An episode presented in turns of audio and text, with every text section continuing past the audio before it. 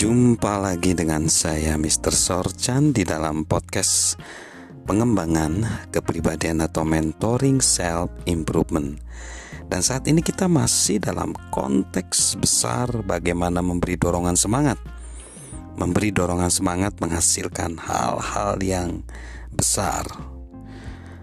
Paul Valery mengatakan, setiap permulaan adalah suatu konsekuensi. Setiap permulaan mengakhiri sesuatu. Sebagian besar hal yang berharga untuk dilakukan di dunia ini telah dinyatakan mustahil sebelum semua itu dilakukan. Jangan berharap dorongan semangat dari para ahli. Dalam jalur kehidupan setiap hari, kita akan berhadapan dengan individu-individu yang berpikiran sempit dan negatif.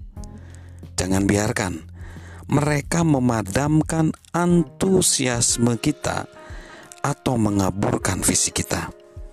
Jangan pernah biarkan mereka mencuri impian-impian kita. Apa yang mereka anggap sebagai hikmat kadang-kadang hanyalah pandangan sepele.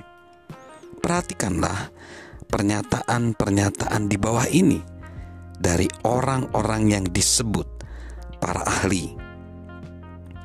Mesin yang terbang lebih berat dari udara adalah tidak mungkin. Itu pernyataan dari Lord Kelvin, Ketua England's Royal Society tahun delapan belas sembilan puluh lima. Segala sesuatu yang dapat diciptakan telah diciptakan. Charles H. Dull, Director di U S Patent Office delapan belas sembilan puluh sembilan. Wanita yang memiliki akal sehat dan bertanggung jawab tidak ingin memberikan suara. Ini pernyataan dari Grover Cleveland, Presiden Amerika Serikat sembilan belas nol lima. Tidak ada kemungkinan manusia dapat mengambil kekuatan dari atom. Itu pernyataan Robert Millikan, Nobel Prize winner in Physics sembilan belas dua puluh tiga.